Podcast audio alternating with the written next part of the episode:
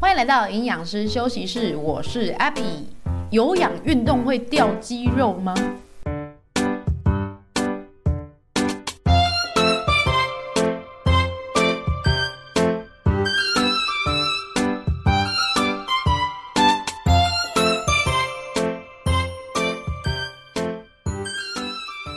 几天全集有氧的下课呢，遇到一个蛮久没见到的学生哦，她也是我的听众啦。她是一个身高蛮高的女子哦，大概有超过一百七十公分嘛。那我知道说她最近是要参加这个教练的培训哦，就是想要从健身房啊，也许你原本对一个课程非常的熟练，常常去上，哎，其实你是有机会可以变成台上的教练哦。我自己当初就是这样过来的哈，斜杠因此开启。好，所以呢，如果你有在从事一种很喜欢的运动啊，或者是很喜欢的领域，别的兴趣，是有机会可以变成那一方面的教学者的好，不要小看自己。啊，anyway 呢，就是这位学生啊，他可能是练得非常的勤劳，因为毕竟要从台下走到台上嘛，所以要更加紧的。把自己的口令啊，或者是动作做得更纯熟。不晓得是不是因为做了太多的练习，他看起来呢就是变瘦了比较多啦，跟之前比起来，像是脸啊跟手臂啊，都好像那种气球放了好几天，比较消风了一点。好，那我跟他就嘘寒问暖了一下呢，他就马上自己说：“老师啊，我掉肌肉了，怎么办呢？”我我那个当下其实就直接先回答他说：“肌肉不会那么容易掉，因为他不是很容易得到，其实他也没那么容易掉啦。”哦，就是想要让他安心一下，但主要也是我是基于说知道他的运动的资历啊，跟运动的频率，所以先给他这种简短的回答。那我今天呢，就想借由这个话题来跟大家聊聊关于掉肌肉这件事情。哎，这真的非常被问的，这也是十大疑问之一哈。大概一年会出现三百六十五，没有啦，没有那么多次，大概一个礼拜会遇到一次，的频率很高啊啊。那我这次聊的角度呢，也会特别的去讨论说，这个有氧运动是不是会造成掉肌肉啦？我们先来讲一下肌肉量的标准值哦，不然你怎么知道自己是多还是少嘞？啊，那首先呢，世界上每个人的身体都是不同的啦，就算双胞胎也会不一样。所以呢，在讲一些身体数值的标准值，通常都不是一个绝对值，而是一个相对平均的范围或者是百分比哦。什么是范围呢？比如说一样身高的人，一百六十公分好了，那在广义的这个健康体重范围啊，就会取这个四十八到六十公斤之间，也就是 BMI 大概十八点五到二十四，好，是 OK 的，这就是所谓的一个数字的范围。那通常身高比较高的人，体重当然就是可以比较重啊，因为他们整体的体积比较大嘛，身材高大。整个骨骼的架构可以容纳的血肉组织啊，当然就会比较多。那高的人重一点也是理所当然的。好，所以一百七十公分的人，你还要觉得说自己六十公斤很重吗？啊，其实是刚好而已啦。好，在这边拜托要先搞清楚哦。好，那如果今天有两个人身高都是一百六十公分，肌肉量都是二十公斤，但是一个人是五十公斤，另一个人是六十公斤的体重。好，那刚才讲肌肉量都是二十公斤，你会觉得谁的肌肉量比较多？那肯定是体重比较轻的那一个嘛，对不对？应该会很直觉的反应吧。好，所以说说到肌肉量啊，就像体脂率的呈现一样，我们会用比率的方式来说明它的标准范围哦。主要就依据个人的体重为 base，也就是体重的基数，那体重放在分母。肌肉量放在分子去推算出一个肌肉量的百分比是不是适当？把数值啊换成百分比来看，能够更一致性的去判断各种体型的人，无论是一百五十公分还是一百七十公分，评估肌肉量还是脂肪量的高低，看百分比就 OK 了。好，那成人的肌肉率平均范围占体重的大概是三十到四十趴之间呐，那男生通常当然会比较高一点。比如说一个人的体重六十公斤，肌肉量二十公斤，那二十去除以六十等于三十三趴，那落在三十到四十之间，这个就是 OK。不过关于肌肉量的标准值哦，要提醒大家的是，有些人的体组成报告啊，可能会写说哇，肌肉量有百分之七十到八十，哎，好，你可能会看到说比较高的数字。哦，这不代表你是练武奇才哦，先不要太兴奋，啊，因为你要知道说你测量的这个设备哦，它报告的结果上，它这个所谓肌肉量底下的细项有包含哪些？啊，它的肌肉量是涵盖哪些的内容啊？那我这里就先讲几个关于肌肉量的三个常见名词，哎，这里就有一点难了哈。如果你想睡觉的话，可以先捏一捏大腿，然后赏自己两个巴掌。好，我要开始了。三个常见的名词，第一个除脂体重，啊，fat-free mass，啊，就是除掉脂肪之外你的体重，啊，它简称又叫 FFM。好，第二个名词叫做瘦体重量，lean body mass，LBM，好，就是瘦体的重量嘛。而第三个叫做骨骼肌肉重，skeletal muscle。好，骨骼肌，那我一我会一个一个讲啊哈。那我刚才讲到的除掉脂肪的重量哈，这个 fat free mass FFM 很简单的就是说呢，把你的体重减掉体脂肪的重量。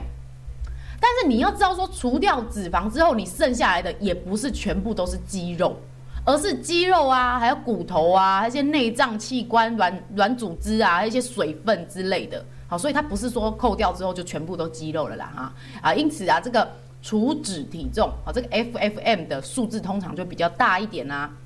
比如说一个女生她体重五十公斤，体脂肪三十趴，换算一下嘛，好，她的除脂体重，好，除掉脂肪的这个趴数是七十趴嘛，所以七十百分之七十去除乘以五十公斤，好，大概她就是。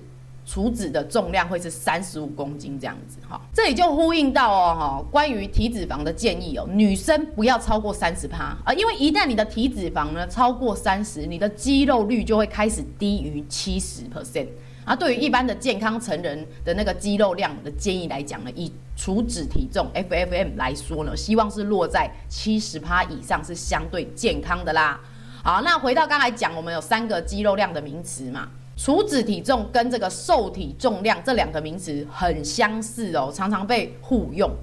说真的是没有什么太大的差别啦。但是我这里查到的微小的差异啊，在于说这两个词虽然都是指肌肉啊、骨骼、内脏器官还有水分的总重量，但是有些研究呢，它会特别去定义说这个瘦体重量 （lean body mass） 的不同之处呢，在于说它还包含了细胞膜上面的脂肪。那这个数量大概也只占一小部分，大概男生最多三趴，女生最多五趴。好，这也是为什么我们在测量体脂肪的时候，有时候它数值也许会跳来跳去，因为我们在细胞膜啊，我们的这个组织上面都是一个变动的状态啦。好，我是觉得这部分大家听听就好，不用太刁钻。重点在于说，你要了解人体状况是瞬息万变的，会随着时间起起伏伏。知道有这些微小的差异呢，就可以用更开放的心态去看待你身体数值每天的小小波动哦。OK，那最后一个关于肌肉量的词就是骨骼肌啦。好，骨骼肌顾名思义就是附着在你骨头上面的肌肉组织。那这种肌肉组织负责运动，还有进行一些日常活动啊、运动啊、健身啊。好，就是靠着这个骨骼肌。啊，人体的肌肉其实除了骨骼肌之外，还有另外两种，就叫平滑肌跟心肌。哦，你如果有一点印象的话，其实我们小时候的生物课本应该是有介绍过的啦。好，那你复习一下，我们的平滑肌呢是位于这个大部分的内脏器官啊，什么你的肠道、食道、膀胱啊等等的组织哦，就是平滑肌。那心肌呢，如同它的名称，它就是负责心跳的这个肌群啊。平滑肌跟心肌呢，与这个骨骼肌最大的不同就是这两种肌肉不能受你的意识控制。你可以控制你的心跳吗？啊，不行嘛。好，所以呢，它不是受你控制的，它是受到这个自律神经系统控制的。啊，不过你的二头肌啊、大腿肌啊，就可以受到你个人的意识做出一些动作了。但说到这个啊，有一些办公室的久坐族啊，还是没有规律运动的族群。我在常常看到他们可能连骨骼肌的控制呢也不太好了。啊，这也许跟这个肌肉的长期不活跃啊，还有神经与肌肉之间的连接是比较衰退的。啊，肌肌肉本身的力量变弱了，或者是一些活动范围受限啊，都有相关呐。啊，这是另外一个话题，好，这也是提醒大家可以注意一下。总之呢，因为骨骼肌哈并不包含内脏器官等受体组织，所以骨骼肌的肌肉量标准值范围就会比刚才讲到的那两个数字还要再来得小一点。那通常骨骼肌的肌肉量就会建议范围落在三四十趴之间。好，再说一次哦，这个数字就是一个相对健康的参考值。每个人的体组成都会受到。呃，个体的因素啊，生活、健身、饮食，哈、去影响到，哦，那我们就是期望自己不要偏离建议值太远就好了，哈、哦，数字它就是一个提醒我们去关注健康的方式之一啦。好，那你要怎么知道自己的肌肉量是多少呢？啊，其实家用的体脂机通常会有这个功能，或者你可以去健身房啊、运动中心，大概花个两百块，应该就有可以测像像是什么 InBody 那种报告。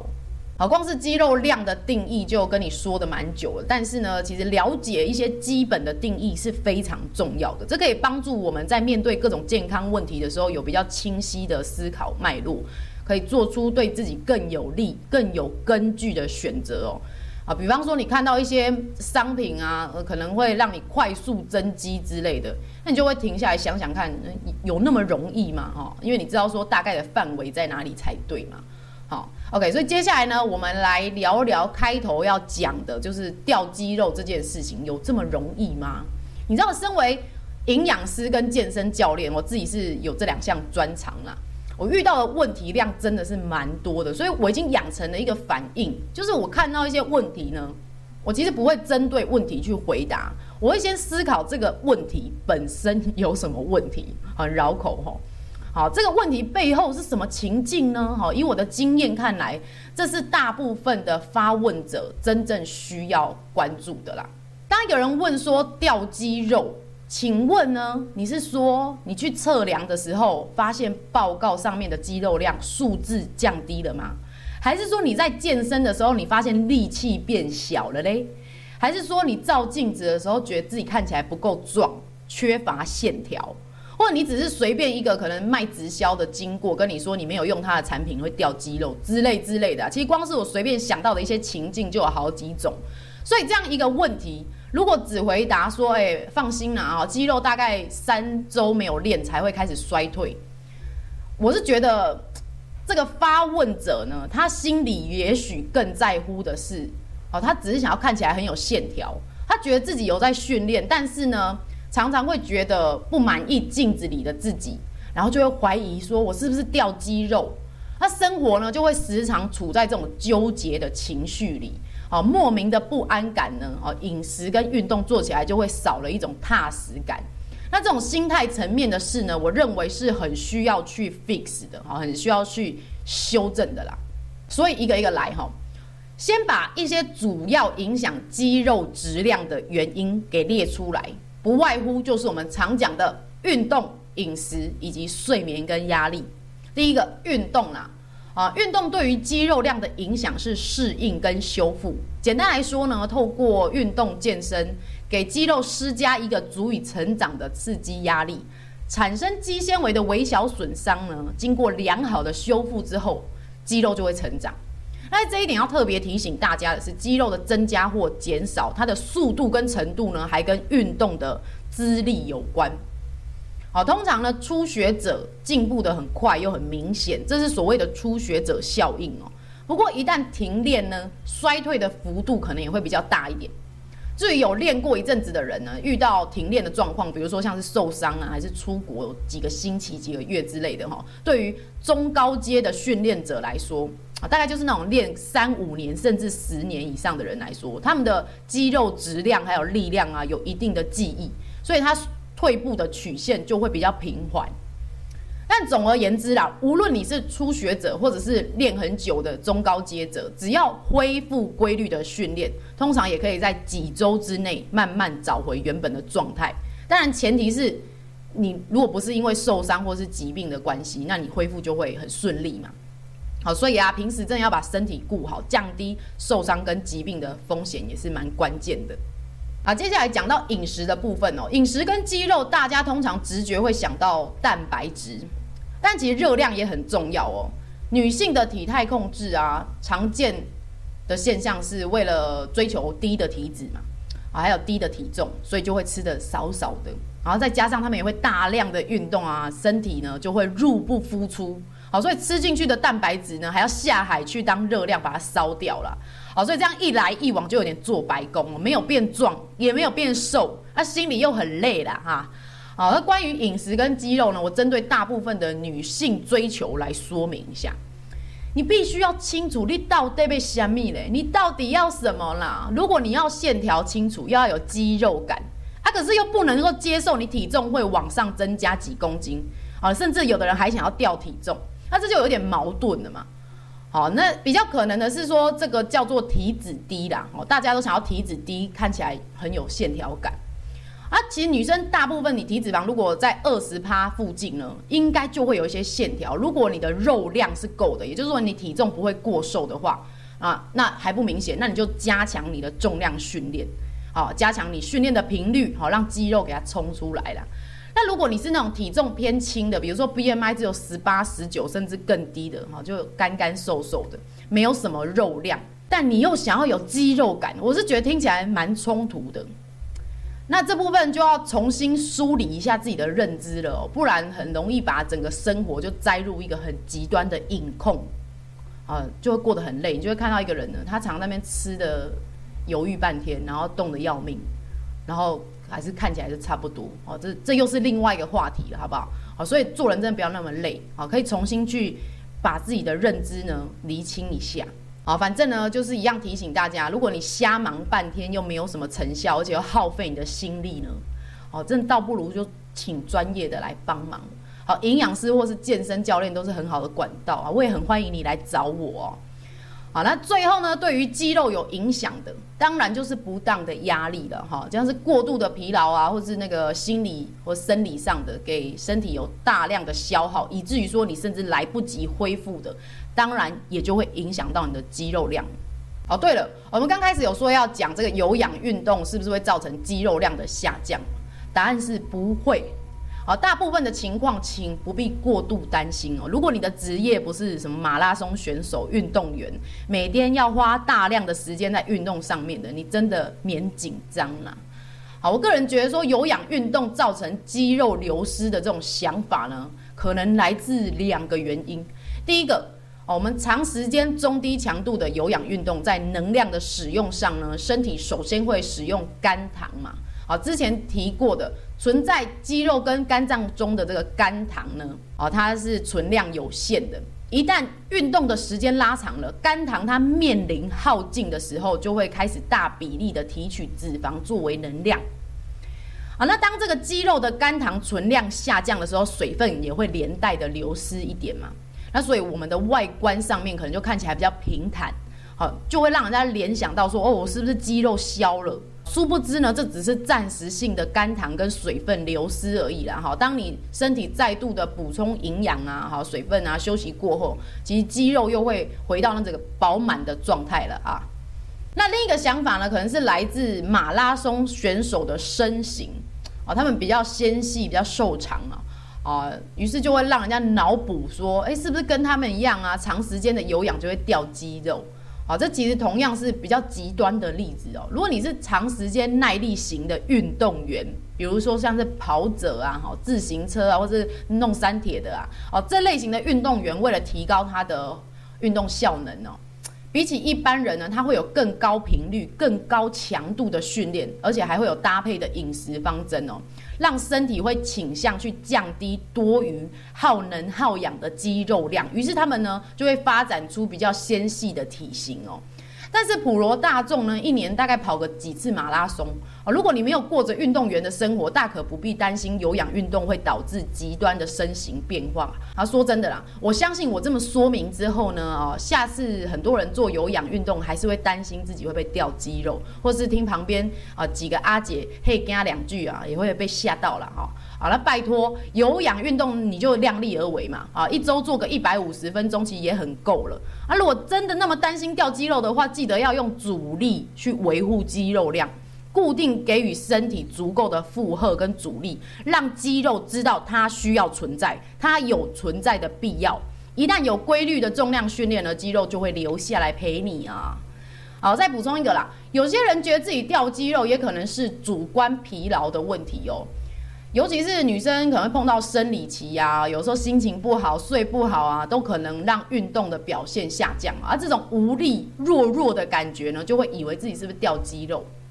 好，事实上这种感觉往往都是来自疲劳或是你的控制力下降所造成的。好，所以要知道我们很难保持每天都是一百分的状态。了解自己的身体是处于一个不断调试的过程，我们需要做的是不断找到动态平衡，适应生活中的各种变化呢，这就是所谓的体适能啦。突然想到前几天我在读那个底层逻辑那本书的时候啊，看到书里面有说到关于生活中应该要有数学的思维，那这个作者他就讲到一个微积分的概念哦，哎，听到微积分是不是有点害怕啊？有没有被当掉了？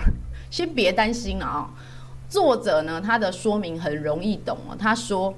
一件事情的结果并不是瞬间产生的，而是长期以来的累积效应造成的。这就是微积分的概念了。你可以想象说，有个东西啊，它从静止到移动之间，我们看起来它好像就是移动一段距离，但事实上这一个移动呢，是需要有个加速度。加速度累积到一定的程度会变成速度，那速度再继续累积一段时间才会变成位移。这是用无限小的观点去看到，但是我们从很远的地方看，它就是一个移动嘛。好，速度它是位移对时间的导数，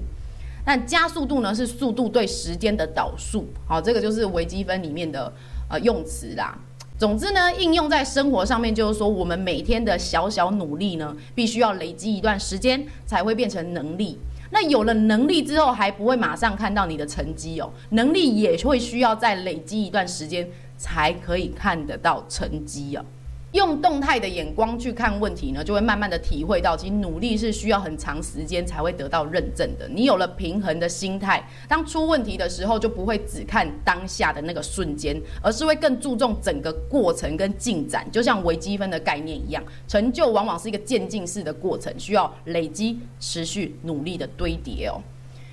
好啦，今天的节目就到这边啦。如果你喜欢我的内容，请订阅我的频道，帮我评分留言，或是推荐给需要的朋友收听。也欢迎追踪我的 IG、脸书粉专，让更多人知道 A 饼营养师休息室哦。非常谢谢你的收听，我们下次见，